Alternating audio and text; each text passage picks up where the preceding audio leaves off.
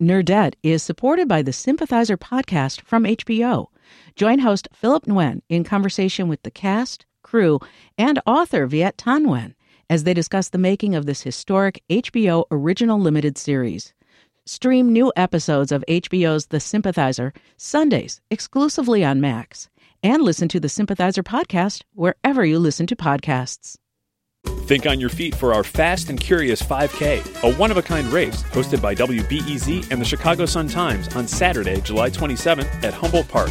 More info and early bird registration at wbez.org/events. From WBEZ Chicago, this is the Nerdette Book Club. I'm Greta Johnson, and this month our book is Danielle Evans' short story collection, The Office of Historical Corrections. First things first, here is your spoiler warning. If you haven't read the book and you don't want to know what happens in it, go listen to the author interview that's already in the feed, and you can come back when you're ready. If you have read the book or if you are totally okay with spoilers, carry on. Our panelists this month are two excellent humans. Making her Nerdette debut, it is Rebecca Makkai, the author of a short story collection and several novels, including The Great Believers. She's also a faculty member of Northwestern University's MFA program. Rebecca, welcome. Thank you so much. I am so excited to talk about this book with you. Also with us is Jen White, the host of the NPR talk show 1A. Hello, Jen. Hello, Greta. So there are six stories in here and then the novella. I loved them all very much. I feel like we could spend like an entire academic quarter actually unpacking them. uh, for today's sake, we decided we're going to focus mainly on two specific short stories and then the novella. But of course, if anything else comes up about any of the other elements along the way, that's great. We'll also, of course, be hearing from some of you. Let's actually start with a voicemail. Here is Andrea. Hey Nerdette, it's Andrea from Chandler, Arizona, calling about the Office of Historical Corrections. So I picked up this book from the library and was thinking, oh, perfect, a collection of short stories. I can pick it up and put it down and squeeze it into my busy life. Wrong.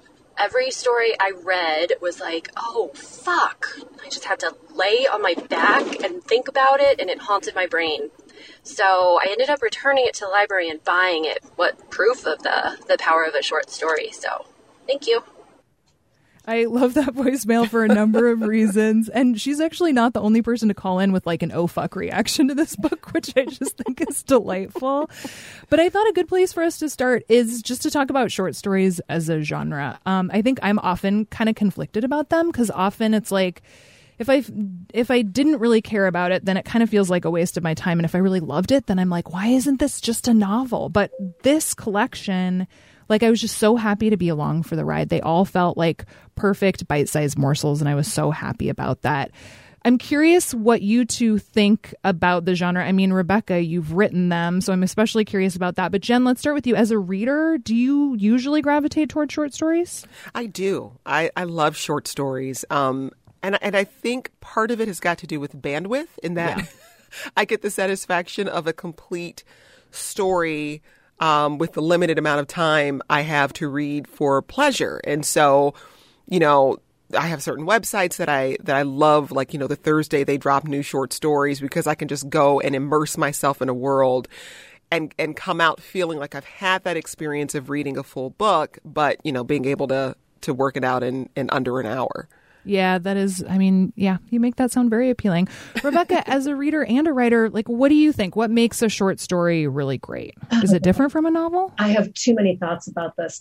You know, I think that one reason that some people don't gravitate towards short stories as readers is they get exposed to really boring ones. Yeah. Whether that's in school or, to be honest, there are certain kind of high prestige magazines, glossy magazines that publish what actually aren't short stories. They're actually novel excerpts, kind of repackaged as a short story because that author has a book coming out. And then they find it really unsatisfying. No kidding. Um, these are stories that are going to convert anyone, I think. These are fun. And, and they're, they're sometimes dark. I don't mean that they're light. I don't mean that they're frivolous. They are yeah. immersive. They're often hilarious. Um, they're set in fascinating places you are you have that immersive feel of i just i just you know injected something straight into my veins and and i think this could make a convert out of anyone Yeah. I think that's one really fascinating thing about this book is that it is fun, but it's also dark. I keep mm-hmm. thinking of it in terms of like the the Crayola marker bold colors. you know what I mean? Where there's like some depth and some richness to it, but they're still like saturated and bright and fun at the same time. I love that. That's that. I, I feel it. Right. So, in terms of short story collections, what do you think makes a really good one, Jen?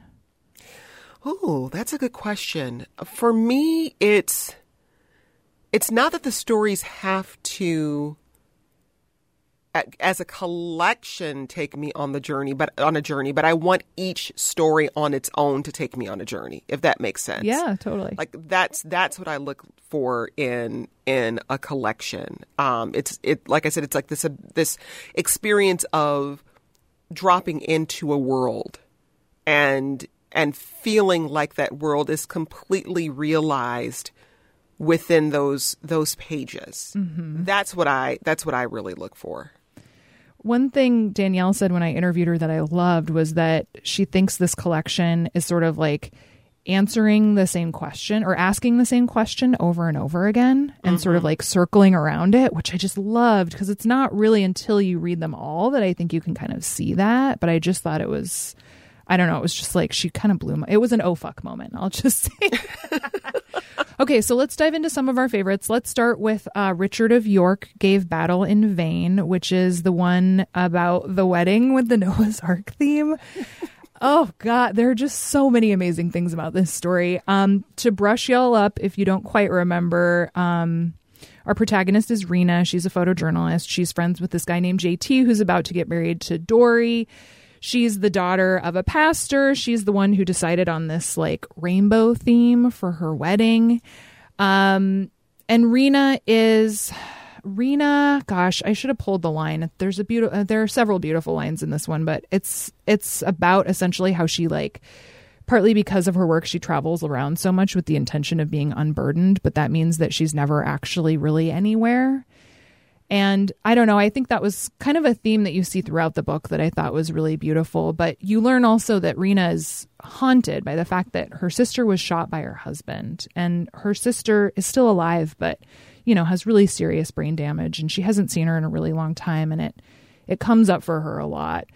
Um, which is tragic. It's devastating, but there are also, I think, partly because of the Rainbow Bridesmaids, like so many funny elements of this story too. Jen, what stood out to you about this one? Yeah, I what I was really captured by was this idea of the, the, the, like the stories we tell ourselves about what what has happened, what is happening, um, what could happen, hmm. and how those stories regardless of whether or not they're rooted in reality, how they just they shape how we move through the world. Yeah. Um, because each each of the characters here is is telling themselves a different story, um, and at the point where you know two people two of the women's stories sort of converge, it turns into something that's just so unexpected and kind of miraculous. Um, yeah, that's what that's what stood out to me. So, and what you're referring to is is that Dory wakes up first thing on her wedding day, and her fiance JT is gone, and she thinks yep. he's skipped out. So then she and Rena go on this like very strange road trip that you think is going to be to like go get JT, but turns into this like kind of magical, strange, gorgeous, just like wild day that they had. And it turns out JT had gotten back in time for the wedding, and they're the ones who skipped out. And it's mm-hmm. just like ah, I just loved that. What did you think, Rebecca? Yeah, I think the the fact that it, it you struggled a tiny bit at the beginning, like how do I get this all in? I think that speaks to how much is in this story. Yeah, and th- there's just this incredible richness. I think um, it's tempting when you sit down to write to just pick out a thing or two that you're going to write about and sort of shut out everything else that you don't think belongs in there.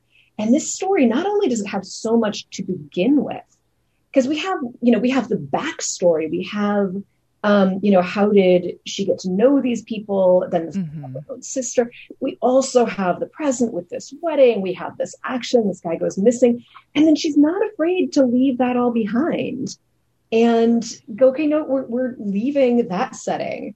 We're going somewhere completely different now. Um, we're going, you know, to this water park. like, no, who saw that coming at the beginning of the story, right?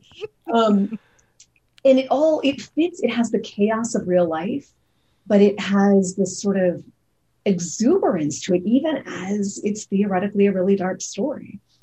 Yeah, I loved just I feel like this story is made up of so many unlikely friendships too. I mean, even the the reason why Rena and JT know each other is this very strange sort of like almost international intrigue but also super boring mm-hmm. backstory mm-hmm. and the mystery around you know Dory is always super skeptical about like whether or not Rena and JT slept together at that time and and by all accounts, Rena kind of should have, right? Like, so much about her backstory is that she kind of just slept with anybody and didn't really care if they were married or had girlfriends or whatever. But for whatever reason, with JT, she like kind of respects the fact that he already has a girlfriend, or at least neither of them try anything with each other, which is really interesting. Yeah, it's the, simply the way, and this is the, the craft nerd, craft wonk part of me. Yes, good. The, the way that she weaves backstory in mm. is absolutely phenomenal because she doesn't, it doesn't come at us in big chunks. It's not flashback. It's not, and suddenly I remembered. um, it is just there, woven through everything that's happening in the present. The past is there, and the past is is chasing this character around, just as she ends up, you know, on this on this kind of wild goose chase in the story as well. The other thing I thought the story captured really beautifully was the longing for sisterhood as someone who has lost a, a sister. Um, and, and though in this story, um, Elizabeth is, is alive, but she's not, you know, available to Rena in the way that, that she had been because of her brain injury. And, and at the end, when it just repeats, wish you were here, wish you were here, wish you were here. Like even now I get, I get a little, um, yeah. choked up because I understand that longing, you know, that longing for that very specific connection um, that you find with with a sister, um, and just that sort of um, in ending the story on that note. Uh, it just it just oh it, it hit me right right in the feels man. It hit me right yeah. in the feels. Yeah. It's such an earned moment. It's it's not it, she, she's she's planted these seeds all along she hasn't hit that note too hard. It's not someone sitting around stewing on this. It's just been seeping into the story. Mm-hmm. And then we have that previous mention of the frame on this photo that says, wish you were here. And so a page later, um, when that, that repetition of that line comes, it's just, it's the harvesting of so much that's already hmm. gone on in the story. Yeah. So another story we want to discuss is why won't women just say what they want? Which is a I think a pretty significant stylistic departure from the other stories in this collection. Um gosh, how do you even synopsize this one? No one is really named. There's an artist, he's on an apology tour. I think that's kind of all we need to know. Let's actually start with a voicemail before we dive into this one. This is Sarah. Hi, Nerdette. This is Sarah from Chicago. I love this whole collection. Um, I had a hard time picking a favorite, but Boys Go to Jupiter would probably be at the top if I if I had to make a list. Um, and then the other story is uh, Why Won't Women Just Say What They Want? Um, I actually read that one first because a reviewer somewhere on the internet had said it was hysterical, and I did not find it funny at all. I mean, it was. I found it very true. So, anyway, looking forward to the book panel. Thanks again for a great a great pick.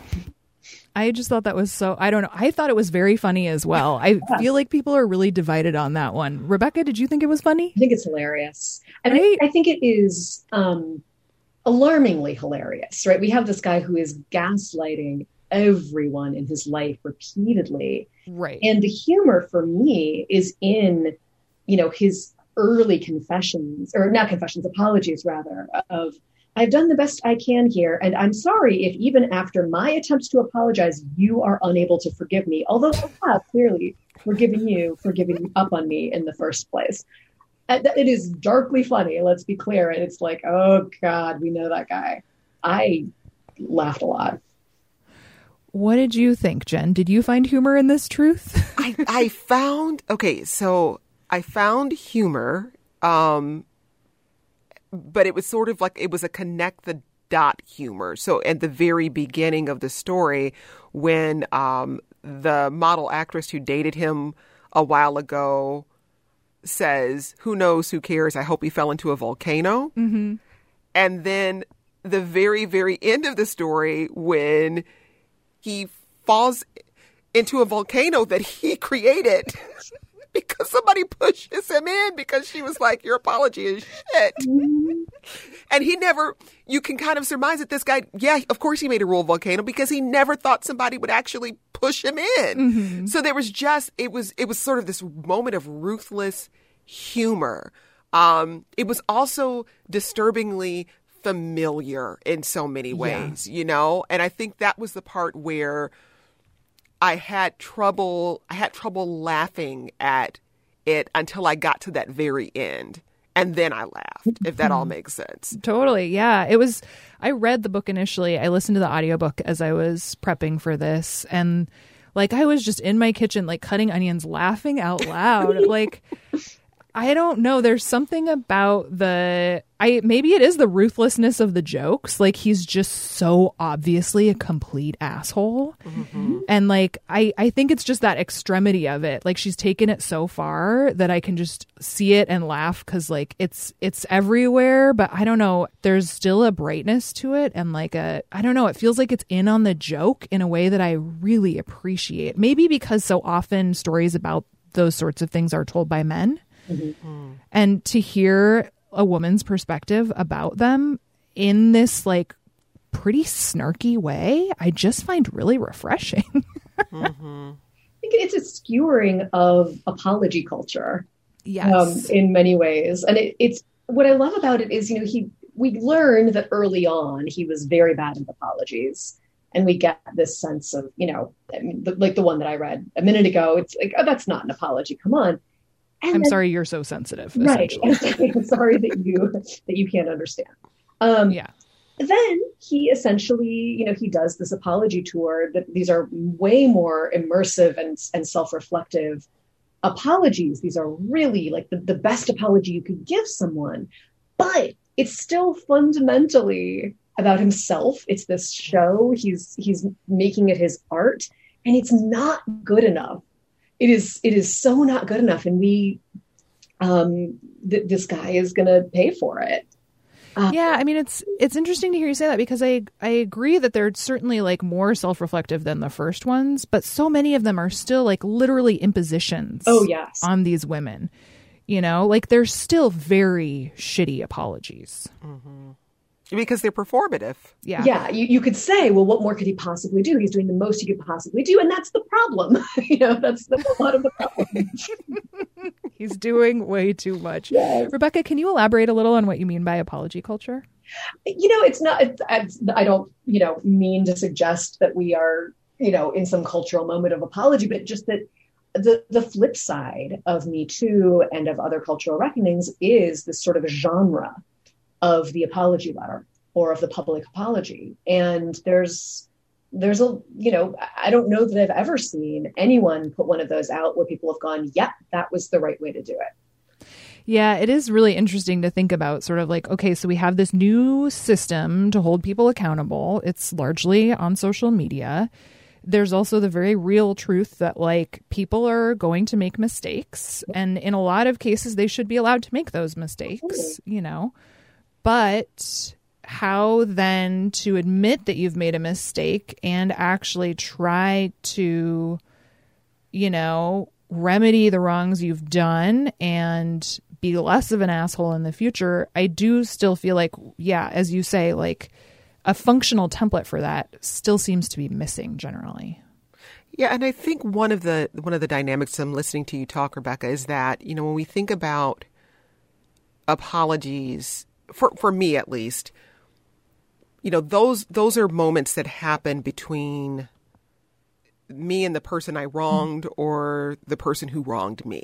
Mm-hmm. So it's it's not this public declaration. I apologize to Jennifer because there's usually a lot that has to be unpacked within the process of that apology. Like, yeah. what are you apologizing for? What am I apologizing for? Why do we feel it's necessary to apologize? You know, it's there's like a mm-hmm. lot that has to happen that the that social media does not.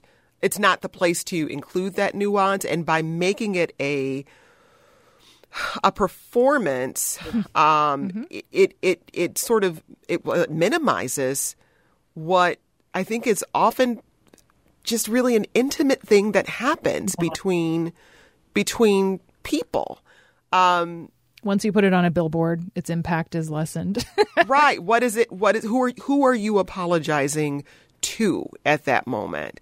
Um, and so this this kind of convergence of fame and you know, personal wrongs that become public wrong. You know, it's like all of that. It makes it all really, really messy. Mm-hmm. And I think in this story we see we see that played out to the nth degree.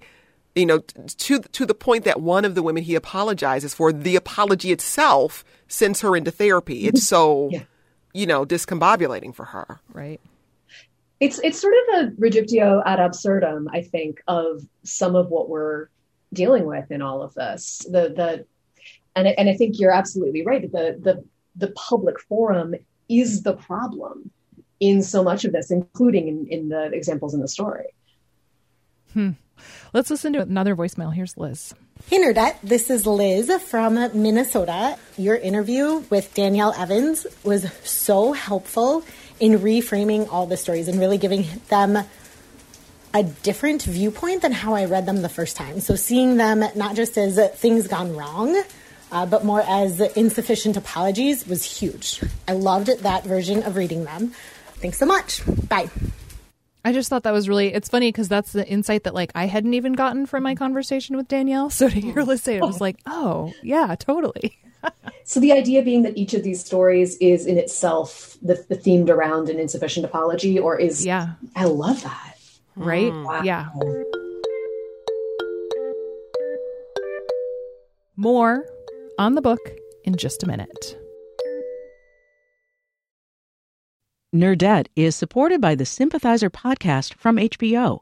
Join host Philip Nguyen in conversation with the cast, crew, and author Viet Thanh Nguyen as they discuss the making of this historic HBO original limited series. Stream new episodes of HBO's The Sympathizer Sundays exclusively on Max. And listen to the Sympathizer podcast wherever you listen to podcasts.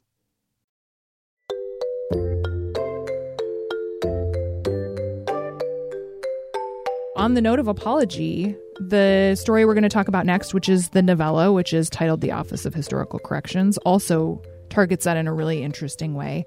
Um, a brief synopsis we have Cassie. She works for a governmental organization called the Institute for Public History, which is sort of like a bureaucratic fact checker. Um, she has a childhood a frenemy, I think maybe is the best way to describe Genevieve. They end up working together. They have very different roles there. Um, Genevieve is I think it's fair to say she's like the an instigator in a lot of ways. Like she she calls things as she sees them. She's very frank. Cassie tends to be a little bit more on the trying to appease people side of things. Um, and Cassie gets called out to to clean up something that happens in Wisconsin. Um, I think I'll just leave it at that for now. There's so much to unpack with this one. Um, it's another story, I think, like all of them, really, that is that has a lot of really funny and just like incisive moments, but that's also at its core really devastating. What did what did you think, Rebecca? Um, you know, it, it this certainly it's about hundred pages long. Um, this absolutely has the depth and texture of a novel, and that's I, I'd be very very careful that although I, I of course love this story, I don't mean oh it could have been a novel if only. I mean, hmm. it's perfect as it is. It just is going to remind people um, of that that incredibly complicated the, the, the layers of relationships that you're able to get to in a novel where for instance the relationship between cassie and genevieve evolves multiple times throughout the story. Yes. Yeah. Um, where Cassie changes tremendously throughout the story, what she believes, uh, how she conducts herself. The um, this town in Wisconsin is evolving in in unexpected ways. Um, there, you know, very often a real short story is is a bit more of a snapshot um, of a certain moment. You know, we, we were just looking at the one Richard of York gave battle in vain that takes place over a couple of days, Mhm. or we're looking at um, why won't women just say what they want, which has a broader time span, but it's really about a couple different specific eras in this person's life. This has a long, a long time span, a broad scope, and a tremendous amount of depth in character relationships, which is, I think, why it's 100 pages, why it, needs to be 100 pages. Yeah, it's phenomenal. What did you think, Jen? Ooh, Yeah. Th- it, this was uh, this one was a, it was a lot, um, and for for some for some deeply personal reasons too, because one of the one of the the themes the book this this uh, novella explores is this idea of passing, um, where black people who were fair skinned enough or had um, white passing features would basically pretend to be white for you know jobs for safety and there are different layers to this. Like and i come from a family where we had white passing family members. I remember being a little girl it's about eight years old and we went to mississippi to visit some of my mom's relatives and we went to this one cousin's house and she introduced me to you know my older family members and i said I said, Mama, who are these white people? But they were, because they were, they looked white, blue eyes, hmm. dark hair. And she kind of like, you know, gave me the sharp elbow and was like, stop asking questions. I'll explain it later. but what it, I mean, they were living as black people at that point, but earlier they had passed as, as white. Wow. Yeah, that was that was going to be my next question. A, a story that talks about passing in a really beautiful way is The Vanishing Half, which Brit Bennett wrote. It came out last year. And and that involves essentially a woman who realizes she can pass and in order to do that she has to abandon her entire family. and you see a very similar dynamic at play here. Yeah. Um, and it's and that was just fascinating to me, just the way she explored that against this backdrop of a possible a possible lynching. So it's like in part in part mystery, um, in part exploration of of f- friendship or maybe friendship, but also the dynamic um, that Cassie and Genevieve show through their exploration of what it means to be a black woman. Um, there's a line where Genevieve, sa- Genevieve says, I've met a lot of black women who had to learn it was okay to choose to be happy, Yeah. but you're the only one I know who was raised to expect it. And she says that about Cassie. And when I tell you that hit me straight in the gut because it, it, you see in these two women, um, Genevieve, even though she was raised in this family of privilege, Right. She was a lot better off than Cassie in a lot she of was ways. a, she was a lot better off than Cassie economically, right? Mm-hmm. But she has struggled to. It, I wouldn't even say embrace her identity, but to just figure out what it means for her to be Hmm. a black woman. While Cassie, it, it feels her identity as a black woman is a is a little more malleable, and kind of changes depending upon who she's in proximity with. Um, and so just watching that dynamic at play with these two women, it was just it was just incredible. I thought the character work with both of them was just just phenomenal. It's complicated for me too by the fact that going up into this largely white town in Wisconsin, Cassie is able to finesse things and to come off in a in a way that the people in the town are relating to more, where they really reacted poorly to Genevieve. Mm-hmm. And you know, it, I think Cassie is is prone early on to see that as her strength, that she can go in there and do you know come off better, um, do the things that Genevieve couldn't, and that's really called into question. And and I admire that tremendously. Well, and I think you you I just want to highlight something you said, Rebecca, that that Cassie is able to do it. It's to my mind, it's more that Cassie chooses to do it. Oh, I think she- Genevieve is capable. She's just made this choice that she's not going to. You know, she's just not gonna. She's not going to do it. Um, and and the way that plays out for both of them um, to rather tragic ends. Um, whew, it's it's just it's chilling. I had to sit with this one for a while. Yeah, yeah, there's a lot to it. I do want to talk about the corrections element of this story too, um, because I think it's really fascinating, especially within the context of having lived through the Trump administration when so many things were thrown into question around what is real and what is a lie. Um, this story, you know, and obviously that's not the only time that has come up in American history, but I, I, it felt especially prescient to read this story, you know, in October of last year for that reason. Um, and to think about what it would be like to had to have a government that was interested in investing in people who were kind of boots on the ground for truth is also just such a fascinating thing to even try to conceive of, you know? Yeah, as as somebody working in in journalism, I was like, you know, I can see how this would be problematic, but there's also part of me that might really enjoy this mm. being a thing.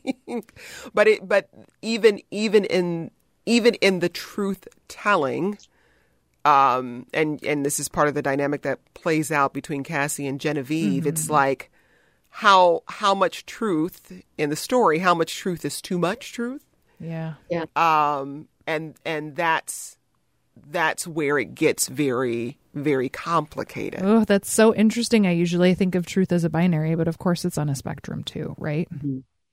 it also i think i think that for me reading this um you know in the waning years of trump it, it complicated the idea of this agency for me where i think i might have otherwise read it and gone oh wouldn't that be cool if we could have you know we could we could you know search this out and correct things.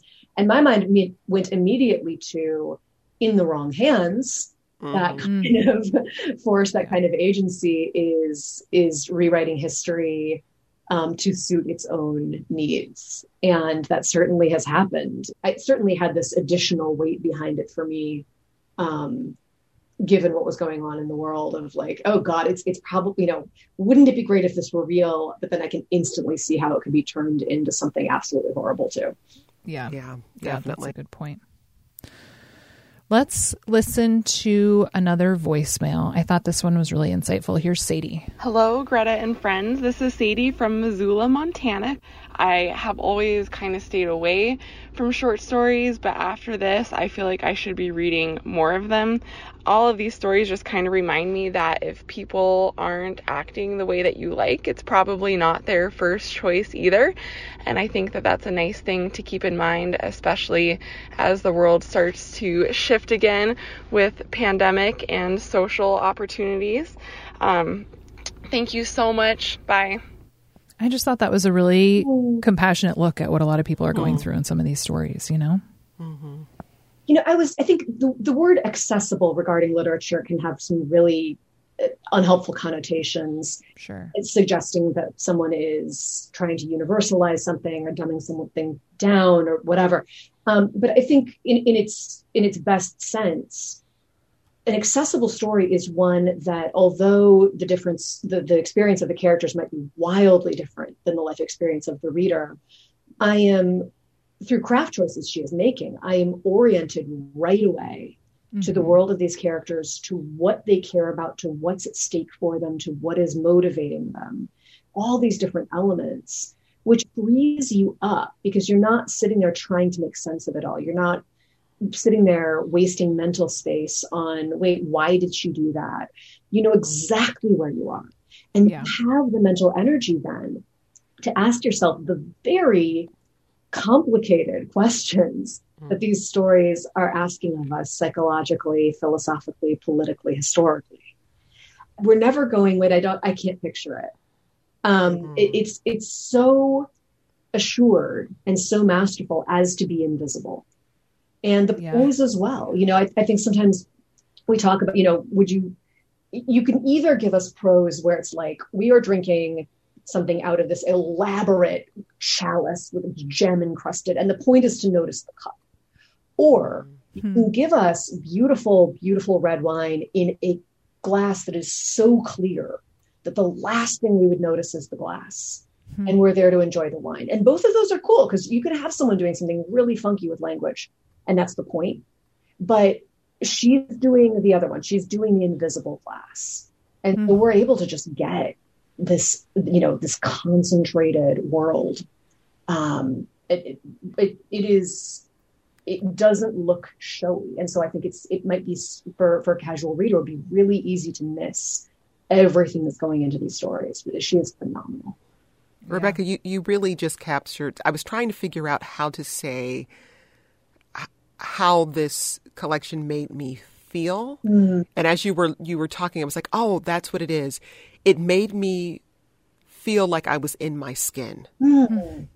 Like over the course of the pandemic, I don't know about other people, but I sometimes kind of feel a little detached. You know, Mm-hmm. I get to this point where it's just like, okay, I'm just it's there's too much. I'm overloaded. I too much news. Yeah, too much. Too much. Too much. Yeah. I need to. Yeah, I need to disengage. I need to detach. And the way she writes, the way she writes her characters, the way you are able to be in those characters and where they are, it made me feel more grounded in my own skin, mm. which was marvelous. That's so beautiful.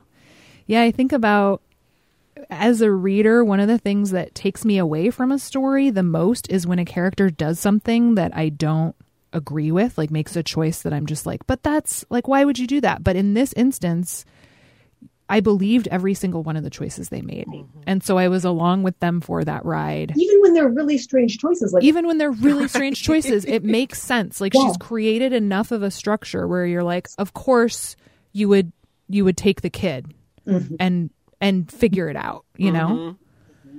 And yeah, I just I and for that reason I think especially it was such a pleasure because you you end up in so many different places even while you feel so grounded, you know? Yeah.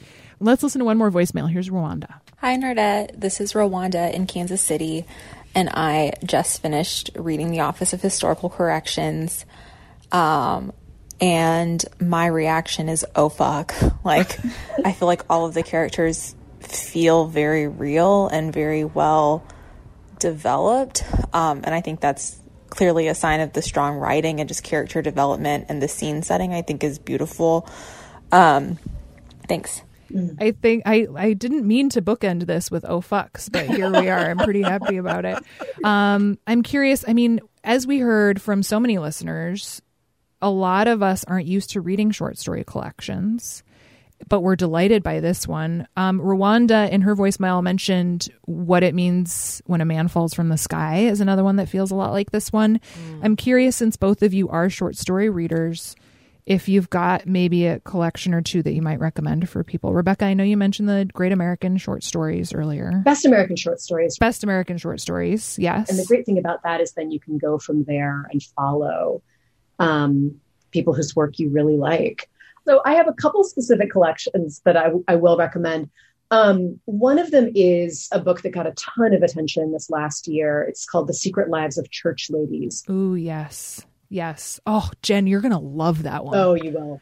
it's um, gorgeous. It is. It um it won the PEN/Faulkner Award, I believe. It was um, a finalist for the National Book Award. It's it's a debut, and it came out from this tiny West Virginia University press.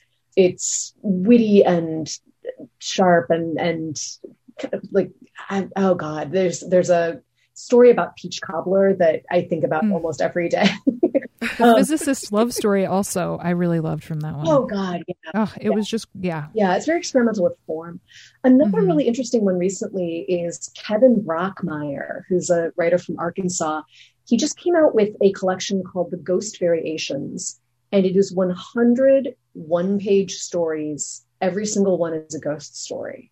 Hmm. They're not campfire kind of ghost stories. This these range just, you know, kind of literal ghosts, figurative ghosts. Um, it's it is funky. He's doing really interesting things with the form. But the other thing I was going to recommend, since we were talking podcasts, is just the Selected Shorts podcast, which is PRI. Um, mm-hmm. That one, um, at least uh, pre-pandemic, what they do is these are pretty big deal actors reading these stories on stage at Symphony Space in New York City. So there is not only an actor reading it, but then a live audience response.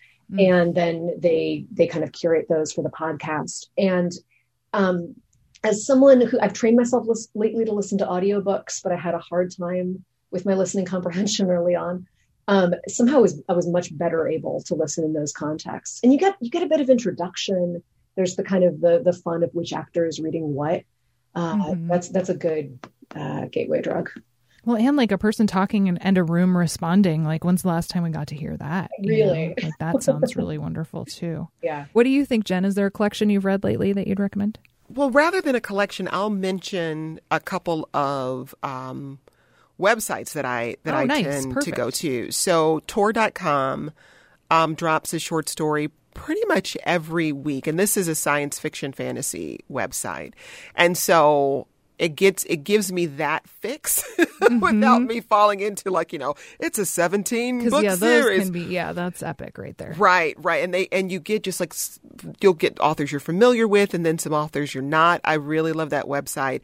Um, i'm also a big fan of lightspeed um, lightspeed magazine and then the other one is uncanny. It's uncannymagazine.com yes. and i love this site. They they publish um, short fiction and um, nonfiction, but they really focus on diverse uh, diverse voices in science fiction and fantasy, and so um, it's it's just a really wonderful site. They do a great job of curating stories. So you know, this is a way for you to kind of drop in to a genre mm-hmm. or just form a relationship with a specific website. Where if you want a quick story to read, you know, you just go to one of those websites read the stories that day, and then you can subscribe to their magazines. You know, as as you get more into the genre. But I, I that those are some of my go to mm. sites. Ooh, those are really good.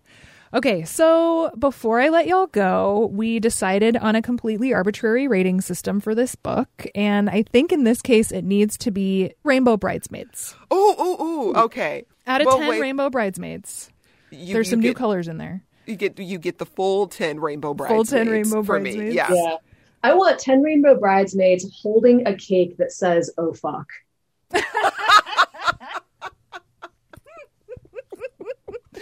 oh, that was perfect. I'm thinking 10 rainbow bridesmaids just like coated in glitter. That's what nice. I, you know, like nice. let's just, you know, bedazzle the shit out of it.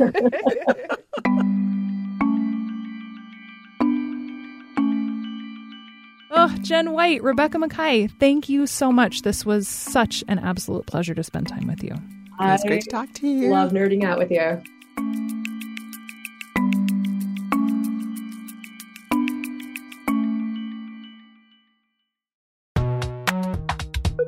All right, that's it for this month's book club. Sadie, Liz, Rachel, Rwanda, Sarah, Andrea, thank you so much for calling in with your voicemails. It was really wonderful to hear from all of you. I really loved the oh fucks, especially unsurprisingly.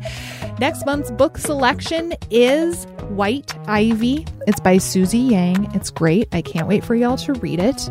Stay tuned for the author discussion, which comes out on May 11th, and then we'll have the panel discussion coming out on May 25th. The show is produced by me along with Isabel Carter, and our executive producer is Brendan Banaszak. Thanks, y'all.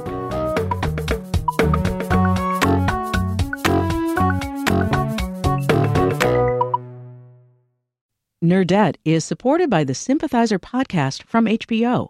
Join host Philip Nguyen in conversation with the cast, crew, and author Viet Thanh Nguyen as they discuss the making of this historic HBO original limited series. Stream new episodes of HBO's The Sympathizer Sundays exclusively on Max and listen to the Sympathizer podcast wherever you listen to podcasts.